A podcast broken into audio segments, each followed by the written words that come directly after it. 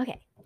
Hello, everyone. Welcome to episode two of Friends and Freckles. Today, I'm going to be interviewing retired LAPD Police Captain Sharyn. Welcome, Sharyn. Well, thank you, Haya. I'm really happy to be here. Me too. I'm so excited for today's episode. Okay, so let's just start from the way beginning. At what age did you realize you wanted to have this job of a police officer? Well, at what age? I was probably 26 and was going to college, studying broadcasting, not police work. And the LAPD was hiring, and I thought, wow, this could be a really interesting job. So I applied. And once you apply from there, what happens next? It takes a little while to get on. They have to do all the tests, psychological and physical, and you have to do a written test and an oral test. So there's a lot of processes to go through. So it took about three months for me to get hired. And I was so nervous and so excited and ready to go when I finally got hired. And um, then you start the academy.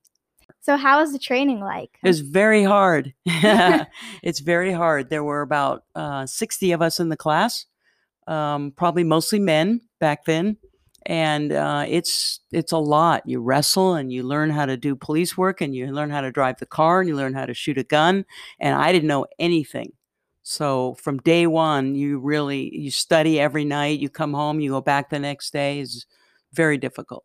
Were there a lot of women also training with you? At that time, um, we had about 20 started the class, and then only about half of them made it. Be allowed to try again? Yes. Uh huh. And some of them did, and some got injured, and some decided it wasn't for them. Hmm. But it is, it's tough, six months. Six months is a long time. And then once you get the job, what, what do you go from there? From there, you go to patrol. So a lot of people think, oh, I want to go inside, or I want to fly a helicopter, or I want to have a dog. uh, you go right to the street and you get a partner that trains you and it's exciting i mean every day is different and i had two brothers that were on the police department as well i have a twin brother Did you ever work with them? i didn't and they don't allow that it's just too Oh, they um, don't allow working with any relatives or no. Oh. no or relationships. If you're in a marriage or a relationship they don't allow that either. But um, my brothers worked in other parts of the city. So it was kind of exciting all three of us being on. That is cool. yeah it was really fun. So you started working on the streets with a partner and you you were in the same cop car as him and you would just drive around the streets. You did you have any missions that you needed to do each day? How would that Yes, you know what you do is you go out and he's my training officer, and I had different training officers, and um, you rely on them to teach you and train you and make sure you're learning what you're doing. And um, and what you do is you start out by answering radio calls. So you have radio calls, and then you learn to look at traffic violations, like when you want to stop people, if people are speeding. You, so you have all this going on, the car radio's going on, and you're looking, and then your part, your training officer will say, uh, "Hey, you know what was that color of that car and that license plate?" And I'm like, "Oh my gosh, you're it's so hard." And I had trouble with the remembering the streets and where I was going, and that's really oh, important. Oh, I'm so bad at that too. I am, and I didn't know the area, so I'm, he would tell me. So how do we get back to the station? I'm like, I have no idea. I have no idea how to get back to the station. so he goes, I'm just going to let you drive until you you figure it out. So I figured it out, but that's not very good. And then they rate you, and you're on probation. It's called probation for one year. So you have to do a whole probation one year. You're you're in with training officers, and then you can go on your own. and do you remember giving your first ticket? I do. Uh, it was a celebrity. You may not know him. Uh, his name is Nick, and uh, it was on Melrose. It was one of my first tickets, but it was a big, big one for me because he tried to talk himself out of it because he's a big star. I said, "No, you were making that left turn, and I, I have to write you." And what like what did he do? He- was he upset? Like I would be so nervous if it was like a celebrity and Yeah, I know. And but I was on probation, so I had to. Um, they they, had- they yeah. look at you like, are you you're going to let this guy go? Why are you going to let him go? You know, they teach you. You can't let your mother go. You can't. If you had to arrest your father, would you? It's like, okay, I have to write him. So he was good. He was good. He have laughed you about it. ever let someone go? Yes. Oh, yes. A lot. We we have the discretion to warn. So that's why if you ever get pulled over when you're driving, if you smile and you're really nice and you say, "Hey, I didn't realize I was speeding," there's discretion. The officer can say, "Okay, I'm going to give you a warning this time." Mm-hmm. And then when you're in patrol, after you get out of patrol, there's so many options on the police department that you can do so many different things. So that's when you start to see, hey, where do I want to go? What do I want to do? Were there w- more women working now versus when you just started? Yes, I went. I came on. It was back in 1983. Kaya.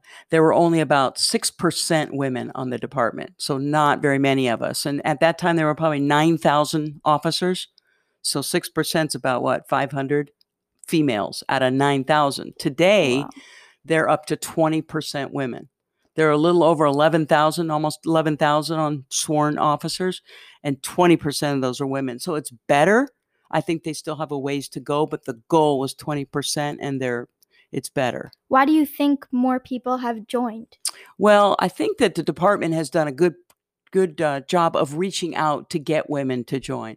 And I think that they found that women are better at communicating with people, whether it's a suspect, whether it's uh, kids, whether it's a domestic dispute.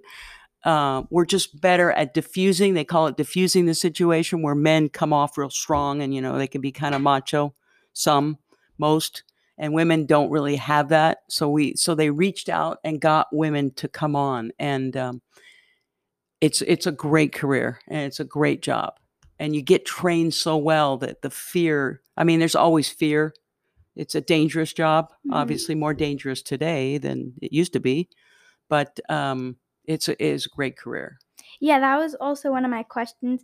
It you obviously have to be really brave to have this job, but was there ever a time where you were scared? Oh, there were probably a lot of times. Um, but you have to kind of put that aside because you only have an instant to react to certain things. But um, I never had to shoot my gun, but I came close. And um, that's scary because you just don't want to ever have to take someone's life or shoot your gun. But uh, there was a shooting in front of me where uh, uh, a man killed a young man. And we were able to get him to drop his gun before we had to shoot.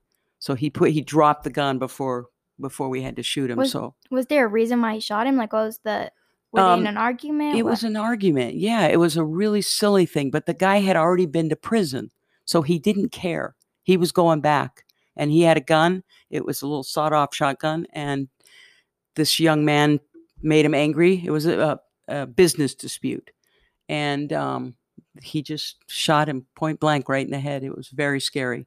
It, it's and that was when I was young on the job. So you you do 28 years, you see a lot. I mean, we I saw a lot, and you get you don't get used to it, never, but you get a little bit more hardened to it, where it's not as um, fearful. But it's a scary Well- job. But you, you, it's just there's so much fun to it too. You do so many good things where you meet people, you go to schools, you talk to kids. Uh, it's just there's so many opportunities. Yeah, like one of my worst fears if I had the job, I mean, there are a bunch of things that would be scary to me, but when you're actually arresting them, you have to put them like in the back of your car. Are there like bars? Like, how does that look like? And I also heard the seats are really uncomfortable. I don't know if that's true. we'll get you in a car one day and you can see they um well they made them more comfortable we don't want them comfortable back there Yeah. um it's not only getting them in the car it's making the arrest that you're right i mean that's the hard part sometimes especially as a woman you know i'm not big i'm not tall i'm not large um, getting them to what we call comply so i have a man that's six feet four or six foot two and he's drunk or he's um doesn't want to go in into our custody. Um, we have options. We have things that we can do to get them to comply. We try and talk to them first and say, "Hey, uh, we're going to take you to jail. Put your hands behind your back." And then we go from we call it escalate. It'll escalate, and if he doesn't want to, then we have the pepper spray. We have the non-lethal, the non-deadly options. So you you try and talk them into complying. Turn around, put your hands behind your back. I'm going to handcuff you. Um, but they, you know, some of them get very angry. What is the order? So first you're able to pepper spray them, and Yeah. then if they don't care to that, Yeah, well, there's lots of there's lots of options. You have a baton you can use. what is that? Um, you know, the stick that kind of goes that baton stick. We have we have one here. Um, then there's pepper spray, and they've got a lot more since I've left the department, and it goes all the way up to a taser. A taser is an electrical shot. Um, so they've given them a lot of options, us a lot of options, the police departments today, so that you don't have to shoot. And you would never shoot somebody for not complying. You never do that. You never use your gun to get them. You might have to wrestle them. We try not to interact too much Mhm. um, because there's a fear that they could take your gun. And uh, so we try and do the best we can. But it is, it's scary. That guy that you arrested, that story you were just telling me, was he? Did he com- comply? Is that the word comply? It is comply. Yes, he did. I'll tell you a, a- an inch, a funny story of a time when a person didn't, and it was I had a female partner, and we I was the training officer now, and she's new, so I'm training her, and we get a call for a a woman causing a disturbance at a El Pollo Loco. So you don't know what it is, what what she causing disturbance. Just says causing a disturbance. Go see, go see the manager of the El Pollo Loco. So we go there, and this lady's sitting in a booth, and she highest, she's so big. She's like six foot five, and I Oh just my look at her and go, "Oh my gosh!" And she's got these really big feet and no shoes on, and really big hands. And she just looked at us, and I'm like, "Oh my gosh!" And they said she won't leave. She's been here for hours, and she won't leave. So I'm like, oh my gosh, okay. So here's me and my partner, we're not that big. And I go over there, and there's a saying we have that we're going to ask you to do something, we're going to tell you to do it, and then we're going to make you do it. So that was our philosophy. Let's try this. Let's ask her really nicely. and if she doesn't listen to that, then you go to the next then the option. next the next option is I'm going to tell you. So, ma'am, you know, we really need you to get up and leave. The business wants you to leave. No response. Looked at me like I was crazy. Did she tell Okay you why she was staying there? she had no response and um, i don't know if she was on drugs couldn't quite tell but she was big and so i said all right we're going to go to the next level we're, i'm going to make you leave i'm going to tell you you know i told no and then i'm going to make you. Anyway it ended up she got up but when she got up she wasn't leaving. She came right at us and it was Oh, a um. big fight. It was a big fight and and my partner and I are fighting at all the tables, and she's got a hold of my hair at the time, and it was we got her into custody and we handcuffed her, but it was it was really scary. But and that El Pollo thing, I broke my hand in that fight trying to hit her to get her to let go of my hair and my head, and my partner was oh my calling for help. It was very scary. That was only one incident of many. yeah, I love hearing these stories. They're really interesting. Especially now, there's been a lot of um, like hatred towards the police officers and police forces. Where do you think that all started? Oh, that's a really good question. I wish I knew. Um, oh, it, I tell you right now, this day and age, Hyatt, it is very difficult to be a police officer. I don't know that I would encourage somebody right now to come on and do it. I don't know that I would say it was a great job at that time, but it's gotten so dangerous and so much hatred and disrespect and people don't care that you're the police anymore and it's very hard um, we have the cameras they all wear now which you didn't have those when no, you were. we didn't have cameras i wish we did because really you're, you're able to be able to see from our point of view the, what's going on um, but but people outside have cameras so they're taking picture we never had those where everyone's got their phone they're taking a picture of you every time you move everything you say everywhere you look it's very difficult. And then you get people that just uh, feel like the attitude toward police right now i can do what i want. You've seen them Yeah. you know right now we have the protests that are okay you know amendment you have your first amendment you can you can go out and speak and and protest but they become violent. And those aren't protests anymore. And when they become violent and they start breaking windows and looting and taking stuff stealing you've seen it probably on tv uh, we can't allow that. Uh, but the difficult part is we don't have enough police to go from there to everywhere. What's what was going on at the time in the city it's gotten better it's calmed down. But um, it's it's very difficult this today to be a police officer I feel like if there wasn't as much social media, it wouldn't cause as much of this because when everyone's taking videos and they post it on here and then this person sees it and then it causes it just gets bigger and bigger. And also sometimes they take like certain clips of the video when you don't know the full story and they take and then they're like, "Okay, well this some did they did this wrong, so now we have to get upset." When they don't know what happened. They That's don't know the exactly full story. exactly what's And that- happening Yes, and the media, they're responsible for some of that too, not just the people doing it on their own with social media. The news media does that. They take what they want, they make a story, and they don't give you the full story. Because they just want people to be interested in Yeah, it. They don't want to show you the full thing. What sells Yeah. newspapers and what how do people why do people watch TV? You you watch those pursuits? They want to see we want all want to see what the pursuit is, right? That's that's ratings for them. Mhm. So, but social media, you're so right. It has caused a whole different dynamic in police work, a whole different dynamic. I, I had the word donuts on my notes. I'm like, donuts. And then I remembered the question. my friend wanted me to ask you this. Why do police love donuts so much? That's a good question. And I love donuts. and here's the reason why. And I think this is where it started. It started for me. I mean, I had donuts when I was growing up, your age. We had them in the house, but it wasn't a thing. But when you become a police officer and you have to work that all night shift, and you start at 11 o'clock at night and you work till 7 in the morning, you have to stay awake. So you go get coffee. Well, at that time, mostly the only place open was a donut shop. And that's why you'd see cop cars all the time at the donut shop. They think we're just eating donuts I and thought having that a was good just time. in the movies. Yeah, no, we go there because we get coffee and we're able to. That helps us stay awake sometimes. So, oh, we ate donuts. Yeah, yeah, yeah, and I and gained weight too. My uniform gets really tight. You have to wear this belt, you know, and it, it can get really tight. So you really have to pay attention to. What are the different objects that you have on that belt? You know, uh, there's a lot. You obviously your gun and the extra ammunition, and then you have handcuffs. And sometimes we carry two sets of handcuffs in case you needed two sets. Then you have your pepper spray, and then you have a taser. And you have your baton.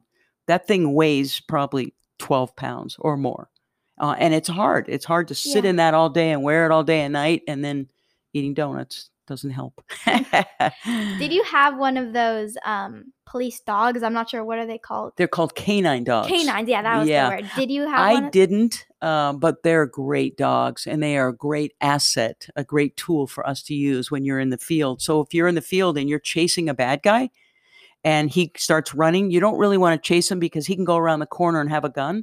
So you con- cordon the area off and you call in the dog. So the officer comes with the canine and they're assigned that's their dog and they take the dog home and they obviously bond with the dog. Oh, they take it home with them. Take it home Oh, I that's didn't know that. yeah that's their pet they they That's they're really together cool. and they get called out any hour of the night so they'll come out and they'll start and the, if you're in uniform i would go with them so i'm the one who saw the suspect so i go with them and the dog's going and the dog will sniff and find them hiding under a trash can or hiding behind a house or underneath a house Mhm. and it's pretty fun they comply when they see the dog most of the time Yeah, like so the dog Um, will bite them. um, i mean sometimes they, yeah they're trained to bite but oh, that was No. my question before. Like, I don't know if you would know, but how does the training like for the dogs? Like, how what do they train them to do different than regular trained dogs? Oh, they go through extensive training. In fact, I think I believe the training is in Texas, where the best trainers are for canine units. Um, and all the dogs are pretty much trained the same. They wear these big, um, the things you you get inside. I can't think of the name of it, but um, where you you would have the big arms, the pads, and they train the dog to attack. So so you're in it. The officer that's that's going to be his partner is in that big, you know, kind of I saw. You know what I'm talking about? Yeah, I saw that Yeah, before. It was really and cool. you can see that on YouTube, and it's fun. But the dogs, they're trained extensively on sniffing and and obedience and when to stop and, and when to go, and it's it's a long training. But they bond with those dogs, and that becomes their their own dog. And they have a car, you know, special. Say canine on the side of it, and the officer, and the dog will be in the back. Yeah, it's really cool how they thought of having a dog. Like, I wonder where that started from. You know, I think what came after they had dogs and they have horses and they They have have horses? helicopters. They have horse unit. You can ride a horse. Oh, they don't Um, use the horse as the same thing they use the dog. Not the same thing as a dog, but they use them more for crowd control. So if you have a big crowd, the horse comes and people won't, you know, they'll get, they can move the crowd with the horse. But what they got uh, recently, and it's probably in the last 15 years, is bloodhounds. And bloodhounds are trained differently. Those are trained to go after blood, obviously. If you have a murder or you have a, a rape or you have a, a woman that was kidnapped, they can sniff and they can they can do a little bit more than the dog that's trained for the field. So bloodhounds are another key. I think the LAPD only has a couple right now. A bloodhound. a bloodhounds, but we have a big dog unit, big canine unit, because all over the city. I mean, the city is big, you know, um, so they need dogs to respond to every area, the valley or down the the other part at Los Angeles. It's it's a lot. yeah. What was the most common call that you guys would get? I think you get a lot of disputes, neighbor dispute, you know, people fighting over loud noise. You get family disputes. You get husbands and wives having arguments. Um, so probably that, but we we had it all. You have shootings in progress. You have robberies. You have people stealing from a 7-Eleven. Um, as you know, people call the police. You know the 911 calls. Yeah. Do you know how many calls do you think we get a year for Los Angeles Police Department? A year? Well, how many calls do you think we get for service a year? Um I'm so bad with numbers. Well, I am too. it's a Um, lot. 200,000, 300,000? Good guess. It's we get over 3 million calls and out of those Oh 3 my. million, 1.9 million are 911, meaning emergency, not just calling the police to say, "Hey, I have a problem." That uh, you know, emergency is where we send send you right away. So there's calls where like a theft if you someone stole, hey, re- respond to the go to the 7-Eleven. You have two kids sitting there they caught for stealing. That's not a 911 call. That's just a regular radio call. Mhm. So a 911 call is when someone calls says someone's trying to break into my house. That's 911. That's an emergency. That's where we go lights and siren to the call. The people that answer the phone calls, are they police officers? They used to be, but now they're civilians. And that's a great job and a hard job too. But they do a fabulous job. They're called uh, police service representatives or radio operators, and they get they go go through extensive training. And they need to radio the police once. Yeah, what they do is they they have computers. It's a fascinating. If you ever get a chance, you can go see it. The communications center. They have these two big computer screens they work off of, and they they distribute the call. They get the call, you know, within their ear. They get the phone call, and then they use the computer to to to notify the officers. And most of the calls, a lot of them will go to the fire department because they're medical. You know, when you call 911, you don't know if it's going to police or fire. Most of the time, it's police. We have to transfer it to the fire. Oh, so there's no separate number for the fire Mm-mm. station. No. So the fire department has their own police operators that respond to these calls. That that will. So we'll transfer it. And if you called and you said uh, someone's having a heart attack, we transfer it to the fire. We tell you to stay on the line. I'm transferring it to the fire department. The fire department will answer and say, "Ma'am, this is the fire department. Let me help you," and they'll walk you through whatever it is medically, because you know a lot of calls are are medical. Do you have to go with the firefighters? Uh, we will respond. Yes. Uh huh. You will go with Yeah, not to every, not to every. Mostly if there's a police kind of correspondence, not to someone having a heart attack. We transfer that unless there's uh, a shooting or there's blood or there's a stabbing where we both have to go. Yeah. Yeah, then we we obviously go with them. So you don't always go with each other. No, mm-mm. You guys are basically separate. A little birdie told me that you aren't the slowest driver and that you drive a little bit fast. Have you ever gotten pulled over? That's uh, that little birdie has to be my husband, who I met on the job, who was also a police officer, who drives really slow. Um, yes, I do tend to drive a little bit fast, and I have gotten pulled over a lot.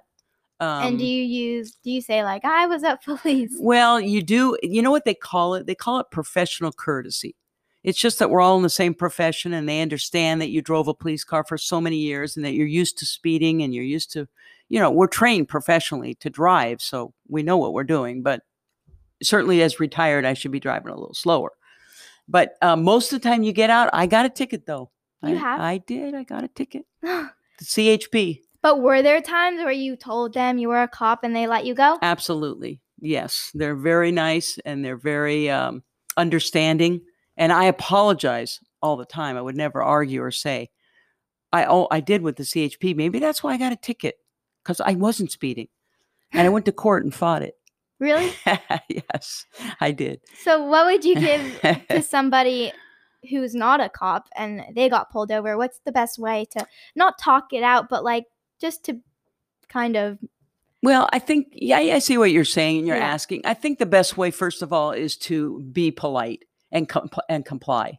and not have an attitude and understand that they're just doing their job and they they saw you and they maybe had a radar where they knew you were speeding or they saw you go through the red light. So I think the more understanding you can be and more polite, um, it's easier for that officer to to be able to communicate and maybe give you a warning. Mhm. But with us, you know, they I say, hey, I I was an officer for 28 years. Sometimes they'll see my ID, my police ID, and it says captain. And if they don't like the captain at their station, they get a little attitude. oh, you were a captain? Oh, I don't like my captain. Well, I was different. Uh, no, I'm just kidding. They're very nice. They're very nice. And it's a hard job because, as you know, when you pull people over, you don't know what you're getting. Even women, men, you just don't know the danger. That's one of the most dangerous parts of the job is pulling a random car over and having to approach it, even to write a ticket. So they're very cautious and they're very aware of that this day and age, even worse. So you really want to do what they say and not move or not get out of the car and just But the good part of it, like if you do get pulled over, I mean, I haven't got pulled over yet, but they're really nice about it. Like they're not mean when they pull you over. No. Like what I've seen, yeah, they're really nice and they also like they can relate to you. Being a captain, what kind of responsibilities do you have? Well, as a captain, you're responsible for everything in the station. So, you know, when you go to the police station, there's probably 300 minimum officers that work there and, and civilian workers. You're responsible for the whole station. And part of that is making sure the officers do what they're supposed to be doing. And sometimes we even do inspections. Oh, you, I'll tell you a funny story. We have to wear bulletproof vest. So when I was getting ready to leave the department, I was getting ready to retire. I thought "Oh, I'll do an inspection and make sure they're all wearing their vest. So you line them up, and the captain doesn't usually do an inspection. So it's big. They're a little nervous. So what I do is I go by and just tap them on the chest to make sure they're wearing their vest. And when I did it to one guy, he goes, "Ow!" And and I'm like, "What is that about?" Uh, like I just tapped you. He goes, "I'm wearing nipple earrings." and I said to myself, "All right, the department has changed. do they let that? They they let it if it doesn't show and it doesn't affect his or her ability what they're wearing or earrings or no earrings for women, but they they do let it." Um, I remember you telling me you had to polish your shoes and you would just spray it. I did. that was in the academy. I learned to I learned to polish them when I got caught spraying them. You could buy a spray for your shoes. So I didn't know how to sh- shine them like they wanted, so I sprayed them, but they See. caught on to that right away, and I got in trouble. Thank you so much, Sharyn. you are so welcome, Kaya. And and to, end this, first of all, it's a great career. Law enforcement is a very rewarding career. I think LAPD is one of the finest departments in the world. I was proud to be a part of it. Uh, my brothers, my husband, my stepson, everybody, we love it. And um, so it's. I hope that people understand it's a hard job and and understand that it's we're doing the best we can out there. Mhm. Thank you so much, Sharyn, for taking the time to speak to me today, and thank you everyone for listening. Feel free to reach out to me, friendsandfreckles at gmail.com, if you have any questions, comments, or concerns. I'll see you guys next time. Bye.